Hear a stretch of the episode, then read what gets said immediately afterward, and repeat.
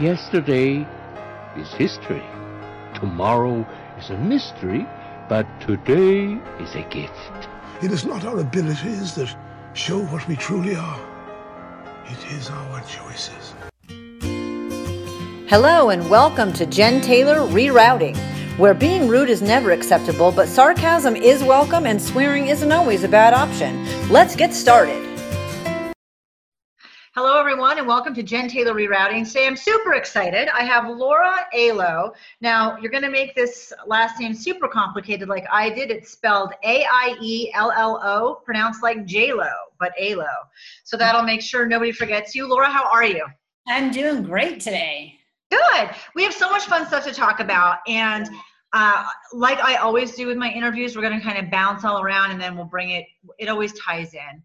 But one of the things I, I want people to know is that if you are someone as a child or as an adult who has gone through any kind of domestic violence, this is definitely a podcast you want to listen to. So we're going to start kind of at the beginning, Laura. You came from a very religious home. Yeah. Oh, um, I was Mormon LDS for 17 years, which isn't something that I talk about very often. You were raised uh, Jehovah's Witness. My I have an aunt that was Jehovah's Witness and her kids, so I saw that. My uh, partner in life and in crime, Dane, he was raised very strict Catholic, and so I'm not. I want to make it very clear that we're not picking on any specific religion. Mm-hmm. Um, there are several religions that are very strict in nature. A lot of them in the exact same way. So mm-hmm. I can talk more and can talk Catholic you can talk Jehovah's Witness, and we're kind of just talking about basic structures within those religions. Uh-huh. When you're raised that way, let's talk about that because I actually joined the church later as a teenager looking for family values, which okay. they have. Right. But talk to me about being raised in a very strict religion. So it's in some ways it's super fantastic. Um, you're very clear on expectations. You're very clear on beliefs. Um, we had a very tight knit family. Often in religions that are really strict like that, the religious community in and of itself is pretty tight knit. So you really feel like you are part of something. Um, Jehovah's Witnesses is kind of a challenging religion from the standpoint as a child that you know we don't celebrate holidays birthdays any of those things um, and you're sort of taught that um, you know those things go against scriptural evidence. And so you sort of feel sorry for people that celebrate. People feel sorry for you for not celebrating. Um, but overall it's not a deprived childhood but we had gifts and all of those things. But the thing of it is jen is underlying all of that is um, this attitude that and, and this knowledge i guess. And it's not specifically said to you, but it's implied that should your thinking deviate, you will lose your family, your community, and all of those things because they don't support ideologies, ideologies, excuse me, that are in any way different. You're not even really supposed to question. So if you're questioning it, it's your lack of faith. It's not uh, that they might be wrong. so, heaven forbid anybody should be wrong. Exactly. So, you know, it's very supportive and very loving, um, as you and I had talked about previously, you know, a, a, until it's not, until you suddenly think, you know what, something about this isn't right. And it, the problem is that what what ends up happening even if you're a strong person that has some differing ideas you certainly don't want to let down your family. You don't want to let down your religious community and you certainly don't want to let down god. So you tend to stuff all of those questions that you have and it really messes with your decision making quite honestly. And of course, in most strict religions, you know, sex before marriage is not acceptable.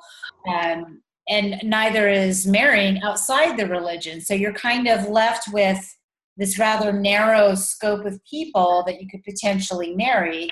And people start getting married younger and younger. So you start feeling the pressure until you're like, man, if I don't, if I'm not married by the time I'm like 21, I am an old maid. if I want to have a family and, and those things are important to me. Um, so that's kind of what it's like. It's it's very loving, but it's also with this sort of overhanging. If you don't comply, if you don't play within the you know rules, then you could potentially lose everything. Everything, and um, I wasn't raised in it as a child, and so my desire to um, question wasn't that that wasn't instilled at a young age. So I've always wanted to question everything, and I felt also like I wasn't lying by being a member of a strict religion. I was just not being all facets of myself. Yeah. So, like you were talking about stuffing down, I mean, stuffing down the fact that you are a confident, strong woman who has um, ideas and views, or for me, it was, well, what if I wanted to work outside the home? And, um, well, that's okay, but it's not really okay. Um, you know, I mean, there was all this, fr- I, I felt like I was constantly trying to navigate the friction that I was inevitably going to ha- feel when I when anything came out of my mouth. And it's a tightrope act almost to navigate that. And like you said, you lose your community and your friends and your family and God. Yeah. So then there's the fear and the guilt and the fire and the brimstone and hell and damnation and a lot of that comes in and I I personally never felt like God was somebody who would lead with as a, especially as a parent why would God lead with fear and and anger and like that goes against everything that I had read, but yet it's insidious. It's not like you're in a strict religion and you flip a switch. Right. Kind of just kind of snakes its way into your life, a little here and a little there, and you accept things a little here and a little there. And when you feel that friction of your personality, you feel guilt. Yeah. Yeah. So I also, it was a no sex before marriage. Most strict religions are. Um, and I don't know, I don't know details like as far as the difference between um, being Jewish, being Mormon, being Catholic, being Jehovah's Witness, but like we didn't do coffee, no alcohol, no tattoos, no piercings. Mm-hmm. I'm like, if it doesn't show, who's gonna know? You know, I'll just put all that stuff where it doesn't show. Um, but you know you're, you're constantly feeling naughty and like you're going against the grain. And yeah. one of the big things though is sex before religion. So you're right.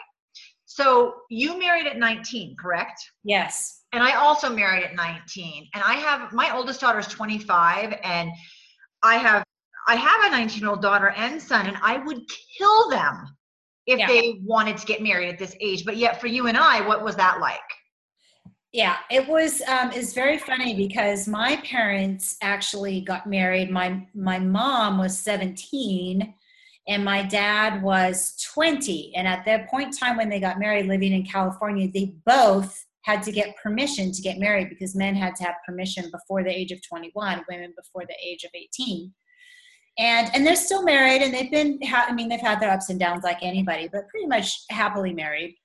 Um and so my desire to get married, I started, well, let me back up. I met my husband at the age of, I was 12, he was 11. He had this crush on me. I hated him. I thought he was a jerk. Um, and then his parents, his father was not one of Jehovah's Witnesses, and he and his uh, he divorced his mother, and so he was going through this rough time and my family asked me to be nice to him because it was such, he was having such a rough time. He was 15 he was a year younger than i was. So i started being nice to him and quite honestly he was kind of a rebellious kid. Like he had um now wasn't that involved in the religion had you know dabbled with marijuana and drinking and I don't know, typical teenage type stuff. So to me, he was like James Dean almost. So when you're super straight arrow, somebody like that, you're like, this is actually kind of, you know, it's like that bad boy thing you're sort of attracted to, which FYI, anybody that's listening out there, bad boys, fine for dating maybe for a while. Don't marry them. It's not bad boys or bad husbands.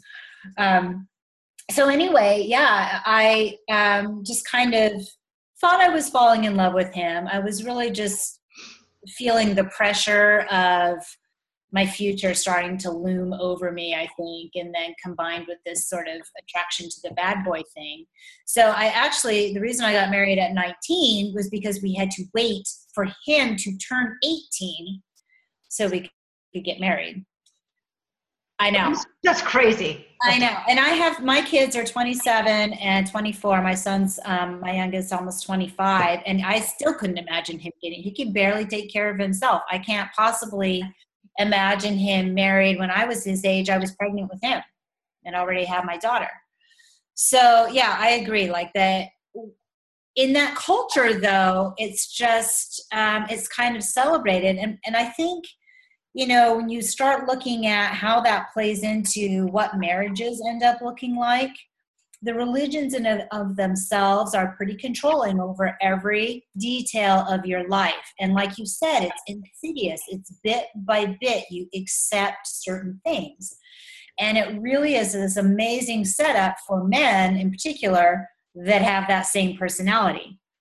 Because as soon as you're married, my ex husband relied on the religion to keep me in the marriage because he knew I wouldn't go against it. And he knew that he uh, could be controlling and it wasn't that i agreed with it or felt like i deserved it or any of those things but i it, it's kind of that you've made your bed now you have to lie in it mentality and so you know you make these decisions when you're like in my case start dating at 16 and then married at married at 19 and you're like oh i have to stick with this decision forever now this is what i've done Right. Now, he, your ex husband, he's now your ex husband, came from an alcoholic and abusive family. And so you could even say, you know, there are warning signs. Although I came from an alcoholic and abusive family, and I don't, I've never beat my kids. I'm not an alcoholic. I've never been abusive. And so, just because someone comes from uh, a rocky background isn't indicative that they're going to be the same way although mm-hmm. there there's a there can be a higher likelihood of perpetuating that cycle but i want to make clear like you said in that religion these are very patriarchal religions yes i don't in and of itself have an issue with patriarchal the order of things or how god says he wants them done i have a very big problem in the abuse of the patriarchal order yeah. and in a religion that's strict um, yes, it snakes its way into your life that abuse of patriarchal power, um, where you need to be kept in your place and he's the head of the household. And so he did come from that background, mm-hmm. but he didn't necessarily. Did he perpetuate the cycle or did he end the cycle of abuse? No, he definitely perpetuated it. And, you know, what you say is so key because when I think back on, you know, were there signs and from the standpoint that he came from that background if as an adult now a mature adult i might look harder at somebody that came from that background but in that situation and being so young he spent a lot of time with my family which my family was pretty mellow and uh, none of that abusiveness going on or anything and so whenever he was with our family he loved being with my family um, and he loved that feeling. So I never saw that um, sort of behavior displayed toward me. Now, toward his own family, yes, like his whole family would get out of control, um, he, him included. But I thought that, you know, well, then that's not going to transfer to me. Once we're married, he'll be out of that element. He'll be more in my family type element and we'll be fine. But literally within months of getting married, I knew it was a big mistake. So, again, I mean, I love that word insidious because it's, uh, you know, I was in a relationship with somebody dating where I realized one day I had to ask permission to turn on the vacuum in case it might be disruptive. okay, so when you make a statement like that, people are like appalled. Yeah. How could you be in it? Well, it didn't start that way. It didn't no. start like, hi, this is who I am. And by the way, these are the parameters of the relationship, so get used to them now. It really is little by little, step by step over time. And you wake up one day and you realize, holy crap, I can't even turn on a vacuum cleaner without asking permission. Yeah. So tell me your journey in that, because now you're an adult and you're married and you have children coming mm-hmm. in pretty quickly. Um, which is which is also one of those things where I think not only are strict religions not just promoting but encouraging very young marriages where you don't even know who you are yourself. Yeah. But they're also encouraging procreation and I'm sorry, I have kids. That's the hardest thing you're ever going to do. And the last thing that you should be doing if you're not ready for it. And here you are. Yeah. So, how did that look? Take me through that journey. You know, it starts as, uh, you know, a lot of um, in your face, teeth clenched, yelling, poking at your shoulder. Then that kind of turns to pushing and and shoving and um, you know before you know it you're uh, got a toddler and uh, you're pregnant and your husband has his hands around his, your neck and you're starting to lose consciousness and he's saying i hope you lose this baby so we have one less mouth to feed it seems like it's a big step but you're it's this one step at a time. And and at the point in time when that had happened to me and i, I had to call the police. And uh, you know the police begged me to leave him. And i wanted to but i was like i i, I literally i was 25 could not see a way out of it. I really couldn't see a way out of it. I didn't work at that point in time. I, I was staying at home with my kids. I had a two and a half year old. I was you know three months pregnant. And um, I knew I wouldn't have the support of my family or anybody else, and I just I felt stuck. And I, you know, it's funny because it used to drive me crazy when you'd watch so Phil Donahue. Remember Phil Donahue? And uh, you know, or Oprah, any of those shows, and they have people on there, and people say, "I just thought I deserved it," and I'm like, I never thought I deserved this kind of behavior ever.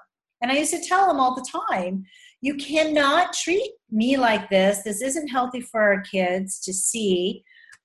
Um, but I didn't feel like I had a way out. And I just, I, I just literally couldn't figure out how I, what I'm going to do with a baby and a toddler and no job and no community. I had literally no friends outside of that religious community. And I felt like I was stuck and then there's the guilt factor i don't want to let down family and, god and everything else uh, so you try to figure out how you can make it work and that's what you do at any point did you discuss this with your family because even within a strict religion there there are certain things that are are and are not okay uh, acceptable right. behavior so within that community, that religious community that you had, your family and your friends, was there anyone that you could talk to? Was there anyone that supported you? No, no. And at the point in time when I, when things were really unraveling, and I was talking to the elders of our um, church, or congregation, and my parents were made aware of what was going on. My parents.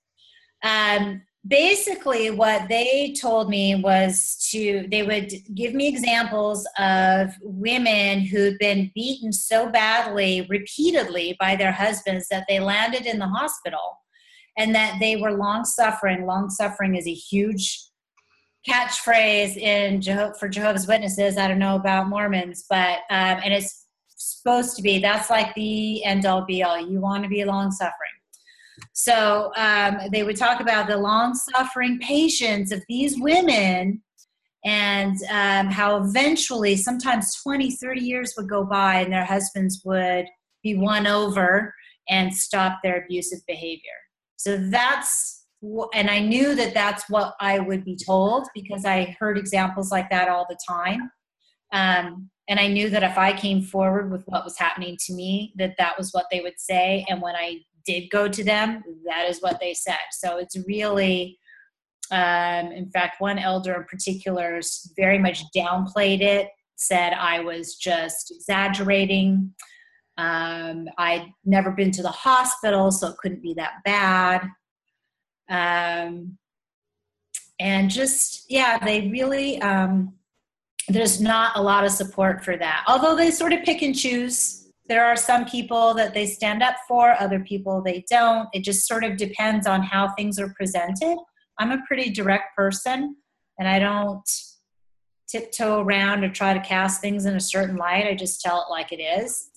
And so, uh, could I have presented myself in a certain manner? Possibly, where I would have gained more um, sympathy, I guess, but it wouldn't have been true compassion or empathy. And in the end, the real message would still be you need to stay and try and figure it out. Right. And and there's also a lot of blame. Um, mm-hmm. I found, you know, it's your it's your fault that this is happening. What could you do differently to stop this from happening? You know, which isn't just a religious uh, way of thinking. A lot of just people in the community are wondering, well, what did she do to deserve this? And um, a lot of the the way that women feel who are abused is, well, how could I have made it better? What we that's what we think. It doesn't matter if you're yeah. a child or an adult. When somebody's beating the living shit out of you, you're wondering, well, how how did I play a part in this somehow? So there's yeah. a lot of self blame, religion taken out of it. Yeah. So I'm sure we could hear from um, hundreds of women who have been through domestic violence, and the story is very, very similar, regardless of the religious undertone. But that does make you feel even that much more alone. And this wasn't yesterday. There are programs now um, mm-hmm. that there weren't back in the day. Yeah. Um, where women, if you if you have no one, there is still someone there. There are hotlines. We have internet on our phones now. It wasn't necessarily like that back then. So you really yeah. do feel much more alone. So you lasted how long in this relationship that was abusive? Pretty much from the beginning. 17 years, 18 by the time we were officially divorced. And it really just had gotten to this point where he was following me to and from work, calling me all day long, wanting me to quit my job as a fitness instructor because he didn't, you know, was concerned about the element of people I was meeting at the gym. Um, yeah. And we did uh, seek outside the religion counseling. That's one thing I want to to make sure is clear because this isn't, as you said, it's not just a religious issue, but people um, that engage in domestic violence, whether it's physical violence, emotional, um, financial. That's a big issue for a lot of people. Some people, sexual. I unfortunately didn't deal with that one aspect, but the verbal abuse, all of those things, um, you know, it's very cyclical in nature and um, you know there's that honeymoon phase and it starts to fall apart and then they start to you know there's a big blow up and then it's back to that honeymoon phase and the whole time you're like trying to adapt and be you know should, should i be distant? Should i be more loving? Should i lay down the law? Like you, you know you're trying everything as the victim to try to figure out how to not have this continually happen. And we did seek outside counseling um, several different times. But those people, it's very ingrained, and breaking that pattern is very challenging for them um, for a variety of reasons. So, you know, the likelihood that they'll come out of it and it's going to be all good is not that high, unfortunately. Well, and you're talking about the abuser, not. Yes. I, I mean, I think first with any, and I love therapy. I have no no ill will towards therapy. Um, the issue is that when you're working with a couple, I could be going by myself. If I'm not willing to recognize my issues and admit them and embrace them, and I don't have a willingness to change, it's not going to matter. You can smile and say the right things, but yeah. the actions have to follow suit. And um, yeah, you anybody can change anything. I absolutely believe that 150%. If you admit it, embrace it, and you want to, and you're willing to do the level of work that it takes, yeah, to make those changes, and that's that's difficult. And quite honestly, coming from an abusive background myself as a child, I imagine the abusers thinking, well, if it's not broke, don't fix it. Because if if I'm going to stay and tolerate it, why should why change it? It's working yeah. great for him, right? Yeah. So yeah. it wasn't until it wasn't working great anymore. So in the so you did therapy. Now I do want to back up for just a second. At what point in there did you start getting involved in the fitness industry? You have this 18 year long marriage. Where in there and and I can understand that's a that was a pretty ballsy move on your part.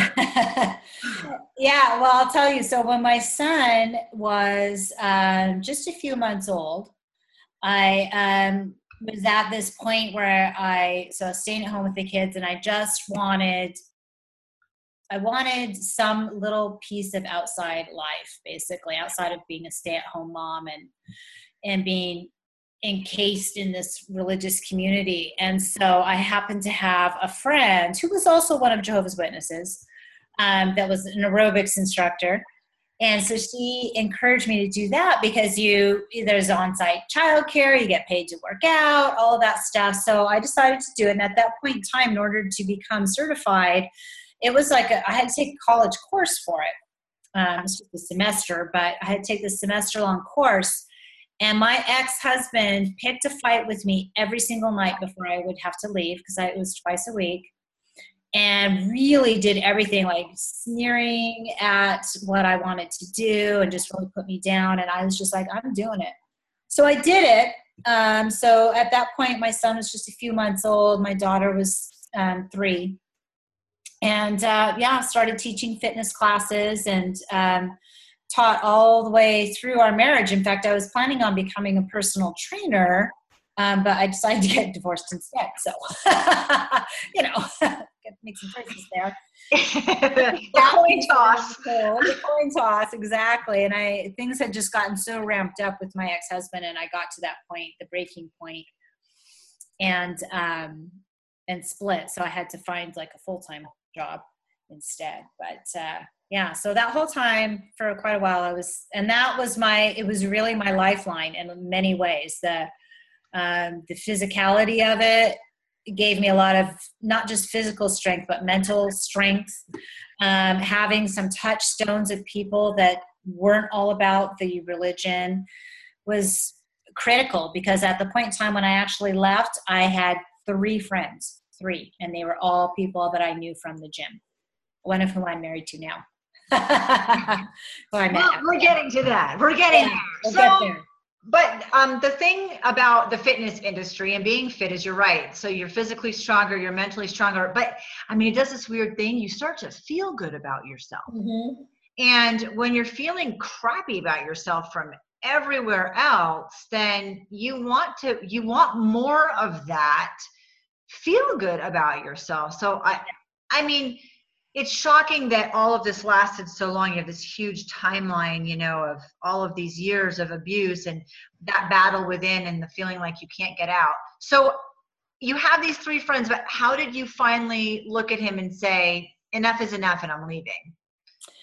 I had really, it, I had gotten to a point where, like I said, he was following me, um, calling me constantly, and we we'd gone. We we're seeing a therapist again, and um, we'd gone to the therapist we'd gone there separately because he was coming from work.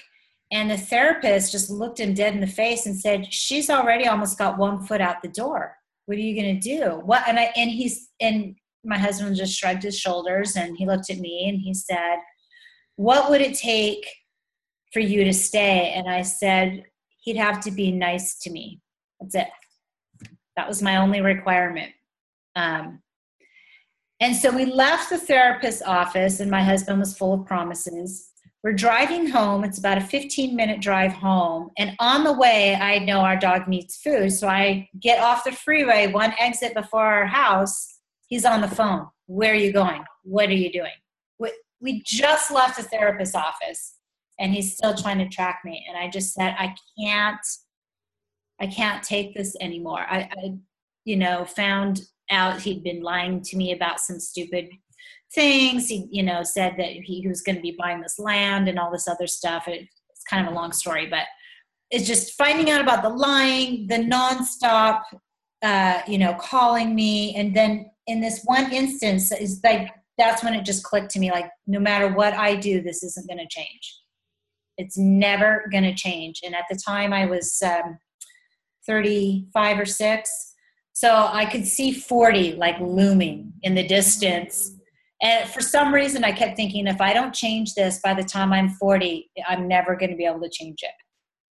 And so I suggested that we have a trial separation, pardon me, which he actually agreed to. I was surprised. So he went lived with his mother, and uh, we were trading the kids back and forth. And uh, he just came home after this had been going on for about a month that we were separated because I was just trying to get some distance. And he, he just came over one day and said, That's it, I'm moving back in. And I had to get an order of protection against him. And, that, and at that point, I just said, It's, it's never going to work. We're filing for divorce. What was the worst now, you made a comment earlier about how, well, you never landed up in the hospital, so it couldn't be that. yeah. I don't know that that's a good barometer for physical abuse, but yeah. what was the worst moment in the abuse history or moments? How bad did it get? The worst really was at the was the point in time when I was pregnant with my son. Now I stayed with him another 10 years after that, but when I was pregnant with him, because I'd, ha- I'd had a miscarriage, and um, which was very devastating, and got pregnant. And at that point in time, when he was literally choking me to the point where I was losing consciousness and telling me that he hoped I lost that baby, that was because that was so directly to the kids. Everything else he did, he would he would clench his teeth he would you know get in their face and stuff but he didn't ever physically beat them. Now was he abusive and all of those other you know verbally abusive? Yes toward them. But um, for some reason i was able to in my mind separate those things out. So that one to me was the worst when i because i felt like my child was threatened my unborn child. Um, that was the worst of physical but it was as I think near the end of our marriage, it was the lying that he was doing. I found out he had several people in collusion with him to, like, he was making up stories about me and spreading things around. He'd made up a fake email account in my name and then was emailing back and forth to populate this account with my supposed um, infidelities so that he could have a record to show people how bad I was. When I started finding some of these things out, I was like shocked that someone would go to that length. And actually, I was slightly impressed that he had the intelligence to think that far ahead. um, but yeah, as we were nearing that end point, I was really starting to see that it just, I, I didn't think he had the ability to change what he was doing. It just became I tried every avenue I could think of, and it became clear it wasn't going to change. So 18 years has gone by, and you you're separated for that month, and then you say no, and you get a restraining order. And what happened with the church and with your family? Not his family as much, but your parents and your siblings. Yeah. So my um, well, I was out of touch with my brother because he was an alcoholic and was disfellowshipped as well. So he was not part of our family. Um, one of my sisters never chose to follow the religion, so she stood by me through the whole thing. My other sister was pretty young at the time and didn't know what to, how to. There's a big, big age gap between me and my younger sisters my parents were very they weren't happy about his behavior but they didn't want me to divorce him. So they wouldn't help me at all in terms of actually divorcing him. They did help me a little bit in terms of looking after my kids while i was working. Um, the church just really put the pressure on for me to get back together. They can you know of course my ex had been building up this whole log of crap um, to to to discredit my reputation. They wouldn't listen to anything I said. Um, I found out that he was seeing somebody and all of this, and they just wouldn't even look into that stuff. They were because they were hell bent on pinning it on me. There have been a few, there have been three or four women over the previous year in our church who had left their husbands for another man, and so they, the elder I was talking with said that he was going to make an example out of this situation. And so it was it didn't matter what the truth of the facts were to him. Um, it was very important for him to see that this wasn't going to stand. So the people in the um, in our congregation were terrible. Um, the day that he was to have his items removed from our house, um, by law, he wasn't allowed to be near me because I had this order of protection.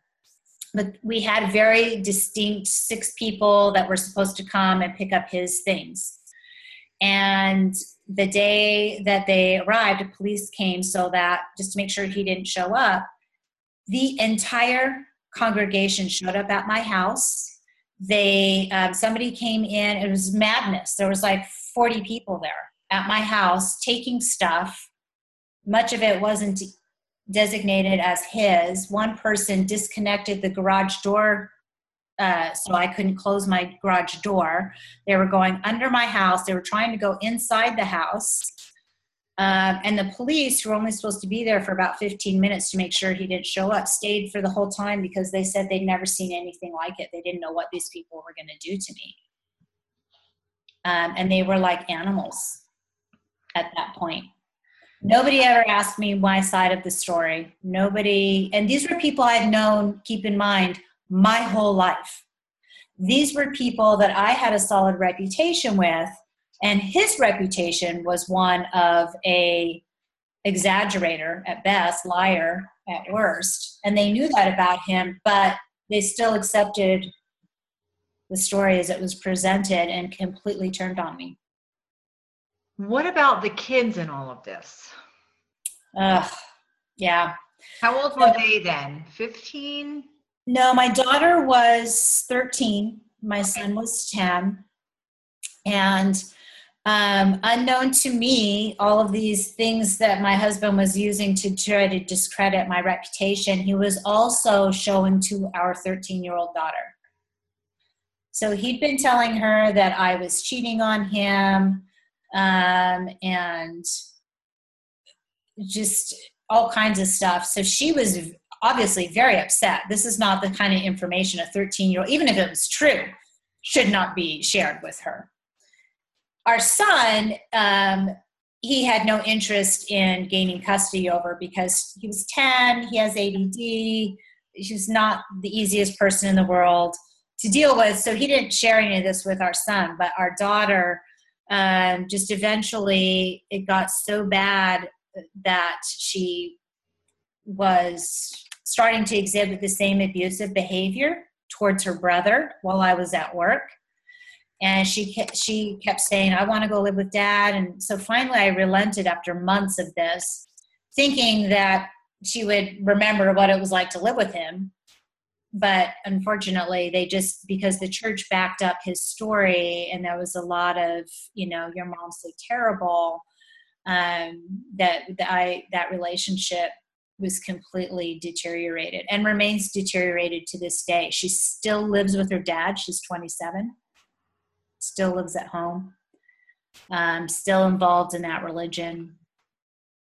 So um, my son, completely opposite, left the religion, stayed with me, and um, you know moved on with his life along with me. So one of the things that you uh, and I talked about before is that, and you, I'm going to quote you. You said, I did everything wrong while facing my challenges. What makes you feel like you did anything wrong? It's not that I feel like I did anything wrong in terms of deciding to leave, but what I did is I, I did not prepare in advance. I, I could see the writing on the wall and I kept hoping against hope that things would change. And I really feel like it's important for people to accept what reality they're presented with so that they can then say, This is probably not going to work. Let me make some kind of preparations so that I don't just have to completely jump with no net. And that's unfortunately, I just jumped with no net. I didn't have any support. I didn't know anything about divorce. I didn't know what it looked like. I literally, there wasn't, the internet was relatively new. So I literally picked a lawyer out of the yellow pages. I let my lawyer handle all of it for me, and she wasn't a good attorney, as I understand now and as I began to understand. Um, I didn't ask people for help. I tried to do everything on my own because I've always been a real, you know, I can pull myself up by my own bootstraps kind of person. And that's not bad. But, um, and none of those things are necessarily bad, but there's such a much better way to do things. And I had to really learn how to ask people for help when I needed help or accept help when it was offered. Um, and I had to learn how you know later to be much more of an advocate for myself so uh, you know with my attorney and with the courts and all of those things i let a lot of other people take the reins because i didn't know what to do or how to do it so it's um that's really when when i talk about doing everything wrong it's really about trying to be too self-reliant um you know and and not sort of preparing for what was coming. So I really had to make some drastic decisions instead of more gradual decisions. And that that is a great segue. So you had you knew your husband beforehand through the fitness industry and you actually you climbed the corporate ladder in the fitness industry um, you started coaching tell me about meeting because he's your husband now yeah so you knew him um, with just a couple people. He was one of a couple people that you knew. Yeah. Going through all of this. So you did remarry.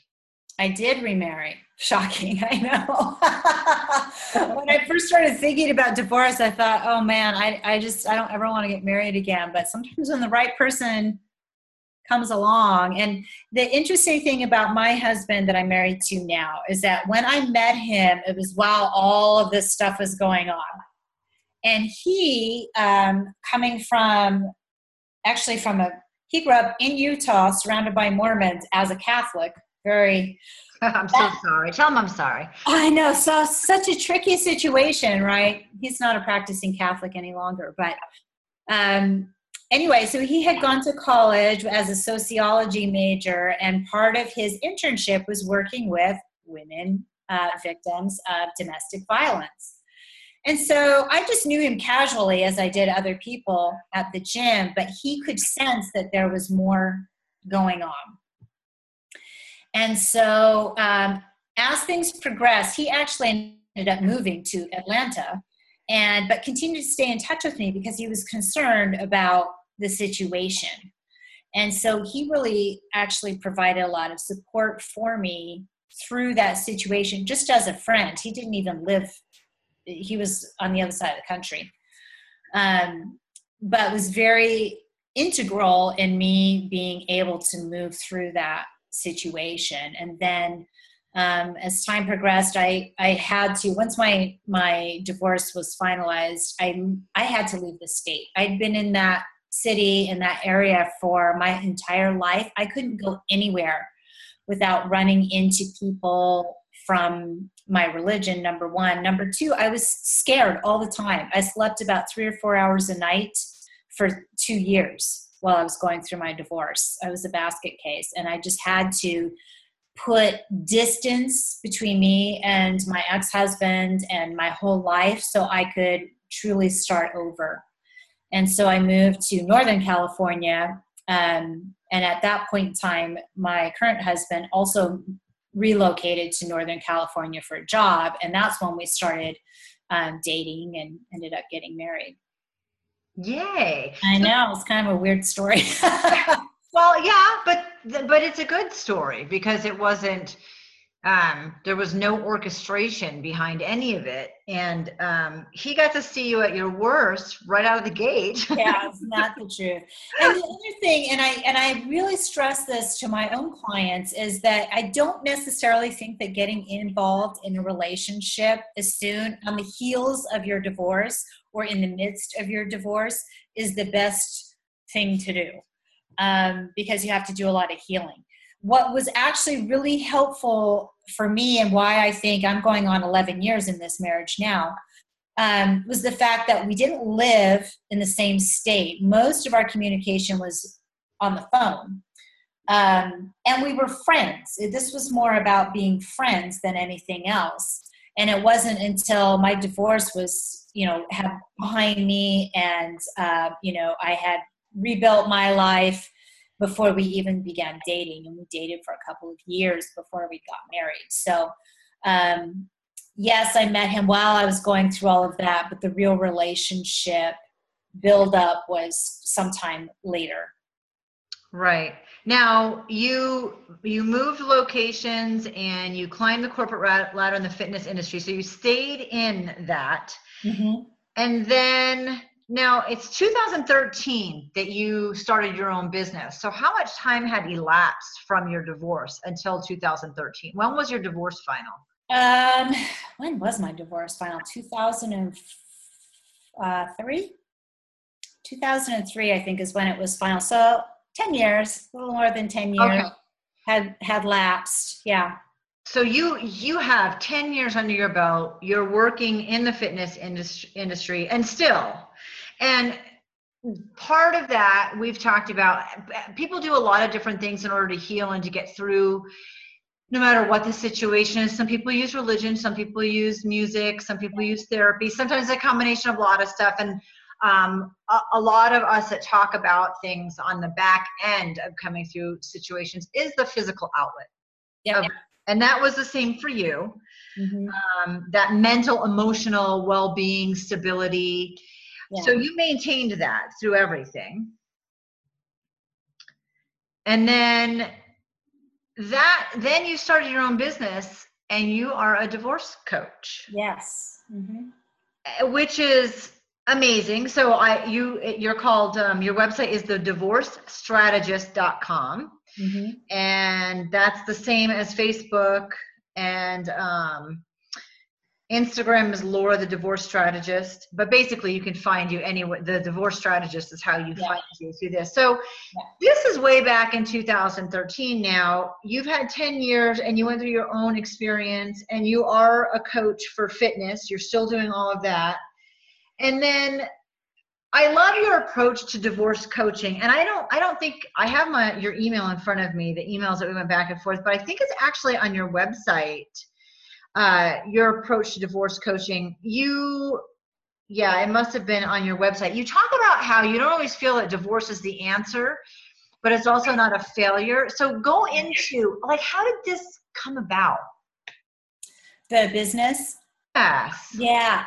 So it's funny because, and I never wanted to be the poster child for divorce, but um, because my experience was fairly, um, shall we say, extreme. Um, and there are a number of people that saw me go through that, and um, especially in the fitness industry. Um, and I have to say, I just have to back up for for one second. While I was going through that, I used to. People thought surely I would give up teaching my classes, and there were days I would be sobbing in my car, and then just wipe the tears away, go in and teach a class. But it was the one place where people still liked me where people would say you're doing a great job and it was a place for me to hold on to just that shred of who my core self was and that's sort of what carried me through and so as a result i would often share my experience of divorce with people in my classes if they approach me i don't you know start up my class and then start diving into my personal life but they were aware of what was going on um, and so I always was sort of um, casually helping people through some, you know, just giving them pointers. I really am not an advocate for divorce. I'm a big believer in marriage. Um, as I said, I've been remarried for a long time now. Um, but sometimes divorce is necessary to live the, your best life. So I believe in that too, and I believe in helping people. And so in 2013, um, my company had asked me to move to Southern California, which I did, um, to support the business. And then the business got sold. And as a result of the business getting sold, a, a lot of the corporate level employee, employees were laid off. So I was sort of like, I what do I do with myself now? and that's when um, the the seed for my business was sort of planted. I initially was sort of focused on personal development, but because of my own experience, of course, you draw the people to you that um, most can benefit from your own um, you know situation and experience. So that was what i kept drawing. So i just sort of you know threw up my hands and said i give up. Yes i'll focus on divorce and um, started really focusing on that. And and my approach is really about being practical. How do you connect with the people you need to connect with and keep your sanity from beginning to end so that when your divorce is over because it's not fun for anybody it's not an enjoyable experience even if it's amicable it's still sort of the death of the dream that you had when you got married but it is an opportunity to start to live a better life if you can hook into that mentally and emotionally and that can be tough. So that's kind of why I got into it and why I'm so super passionate about it because I know people, I've seen people who've been divorced for 30 years and they're still in agony from it because they didn't take time to take care of themselves and set themselves up. I'm sure you see this with your clients as well. When people fail to really reach out for their future, all they're left with is their past. And so it just holds them in this place where they have no power, they have no happiness or joy and i don't want divorce to do that to people so that's kind of how i got into what i'm doing and i think that that's true. If i had even even in college even you know i was 17 when i went to college and even if i think back i i still you realize if when you look back you you're constantly being guided in a in specific directions because of your experience or because of what you attract and it's easier to just say okay i'm going to go with it and people don't realize that they're being held hostage by that past and you're right you you don't think about the future or make plans for that because you're hostage of your past and that you have the ability to not be hostage of your past and yeah. sometimes you just don't know because you don't know and sometimes you don't know to ask the right questions and I mean, there's a million reasons, and the things that mm-hmm. you did um, is that you you did a lot of personal development, which I I love because we have very parallel um, thought processes and and paths on this. The reading the learning to rely on others. Oh my god. Yeah. What? Um, someone asked me once are you good at everything you do? And i said yes because i don't do the things i'm not good at. I find somebody who is and i call them a resource. Yes. No like wow why do you want to be good at everything? You, you yeah. can't possibly. Yeah. But eh, going, nope, I'm not good at that, but you are, so can you help me? That's a very hard thing for people to do and do it. Do it a couple times. You'll never go back to not doing it. Mm-hmm. Um, you've done meditation, uh, all of the physical fitness industry, the classes that you've taught, and you ended up publishing a book Divorce is a push up, get strong to get through. And now in your business, you do the one on one coaching and um, e course, and you tie in, which I do also. We do it in different ways, which is exciting. The physical aspect, the yoga or the meditation, mm-hmm. into um, getting through things. And I do the same type of thing in a slightly different way. And so I love that. Um, and now your website, you publish weekly blogs. I saw the one that I think it's the one that just came out. Tell me what the most recent was that just came. It was like something about I want to strangle my ex or oh, oh revenge. Revenge. revenge. because I hear that all the time. And it, what's really funny is that as important as support is, um, and it's nice to have, you know, sort of that misery loves company thing so you can commiserate with people, but they aren't necessarily your best resource for advice because what ends up happening is you hear people saying, take his shit and throw it on the lawn, sell it, this, you know. Um, and, and, yeah, that plays into like who you want to just, oh, there's you're so wrapped up in that but five years from now, you is going to be really pissed if you do that. And I think that's who you yeah. are as a person all the time, you know. But overall, that's not who most of us are. And and if it is who you are as a person all the time, you really can't say too much about the other person. right. And you know, the Misery Loves Company, that I have a great example that everybody can relate to. I bought a Kia car. I never heard of a Kia before. I'd never seen one. They're everywhere. Mm-hmm. But I know they were everywhere till I bought one and it kind of it was no longer in my periphery. Now I know what a Kia is. I know what this car looks like and I see them everywhere. Oh my all of a sudden people didn't I didn't I'm not a trendsetter. I didn't buy a Kia and everybody saw me driving down the road going, "Oh, we've got to get us one of those." they were there before. So you notice where you're where you are at. And what I mean yeah. about that, like you said, misery loves company. If where you are at is misery, every quote, every social media post, everything you see everywhere, every comment is going to be geared towards that misery, the revenge, what however you're feeling. Yeah. It's a matter of shifting your attitude or opening up to see other things. There were always that many Kias on the road. I just wasn't aware of them. And so, as people, we need to open up and be aware of the other things that are surrounding us because yeah. there are equally as many positive things as there are negative, but it's a matter of raising our own awareness to that. Yeah. So, you notice where you live, where exactly. you live in your head.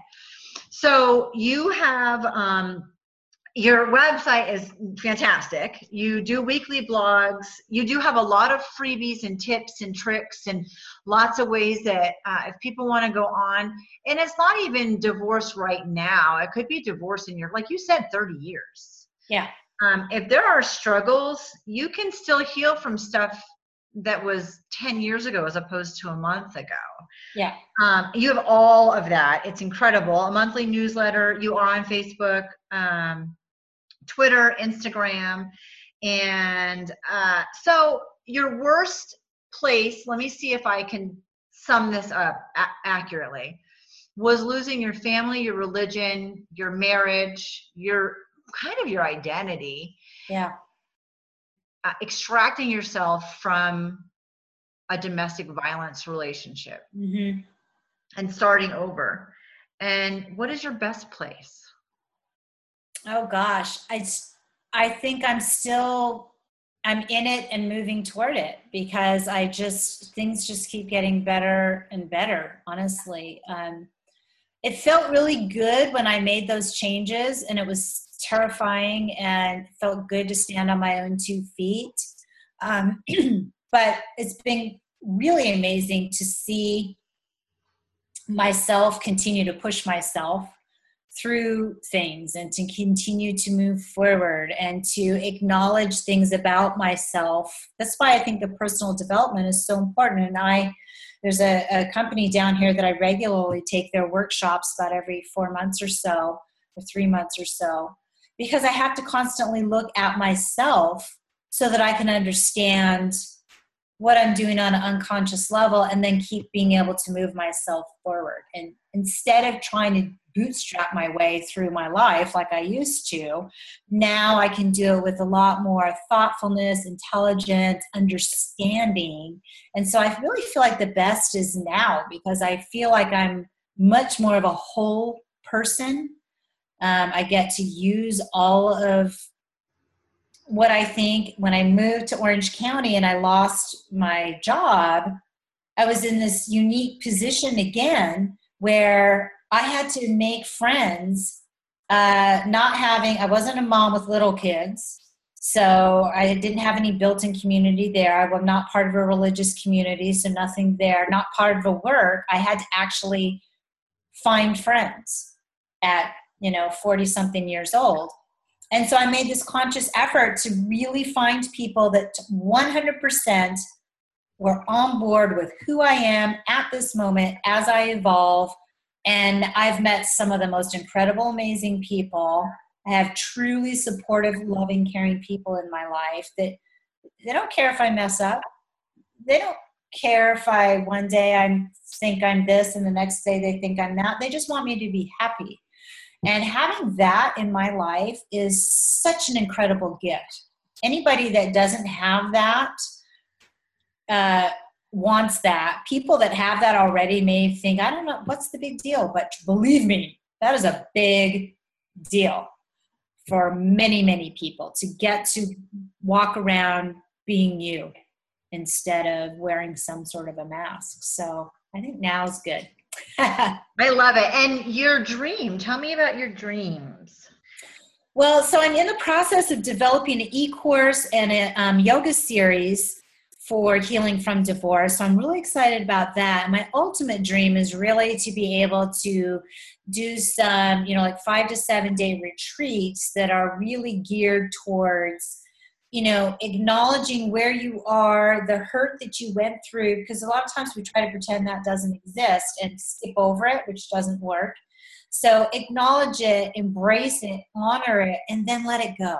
And that's really what I want to do is is come uh, together and bring all these elements of things that I do, that I've learned, that I've experienced together to, you know, educate people, to spend a little time understanding how we work so that we can, you know, honor who we are and learn how to let it go and fold in some real nurturing self-care and disconnection from outside life for a little while. So that's kind of my ultimate goal is to get to those retreats, you know, two or three times a year where you can really build a strong community and take care of yourself so you can take care of the, all your other stuff. I wholeheartedly agree with that. And I want to thank you, Laura. Uh, again, it's Laura Aiello, A I E L L O, at thedivorcestrategist.com. And I look forward to sharing this hopefully we have a lot of input from women who sometimes we just need to hear it from somebody else to be brave enough to talk about it and um, hopefully that's what this did domestic violence is i mean statistically it's staggering um, and so i appreciate you being vocal about your journey so hopefully other people are less afraid of their own journey and so i appreciate you thank you so much it was my pleasure to be on and chat today. It's so always so good to find a kindred spirit. that that is amen to that. Yeah. Thank you so much for listening in to Jen Taylor Rerouting. Like, share, and of course, comment. I welcome input with attitude. Get a copy of my book on Amazon, Hello, My Name is Warrior Princess, or check out my website, jentaylor.net. And if you still want more, sign up for one of my coaching packages.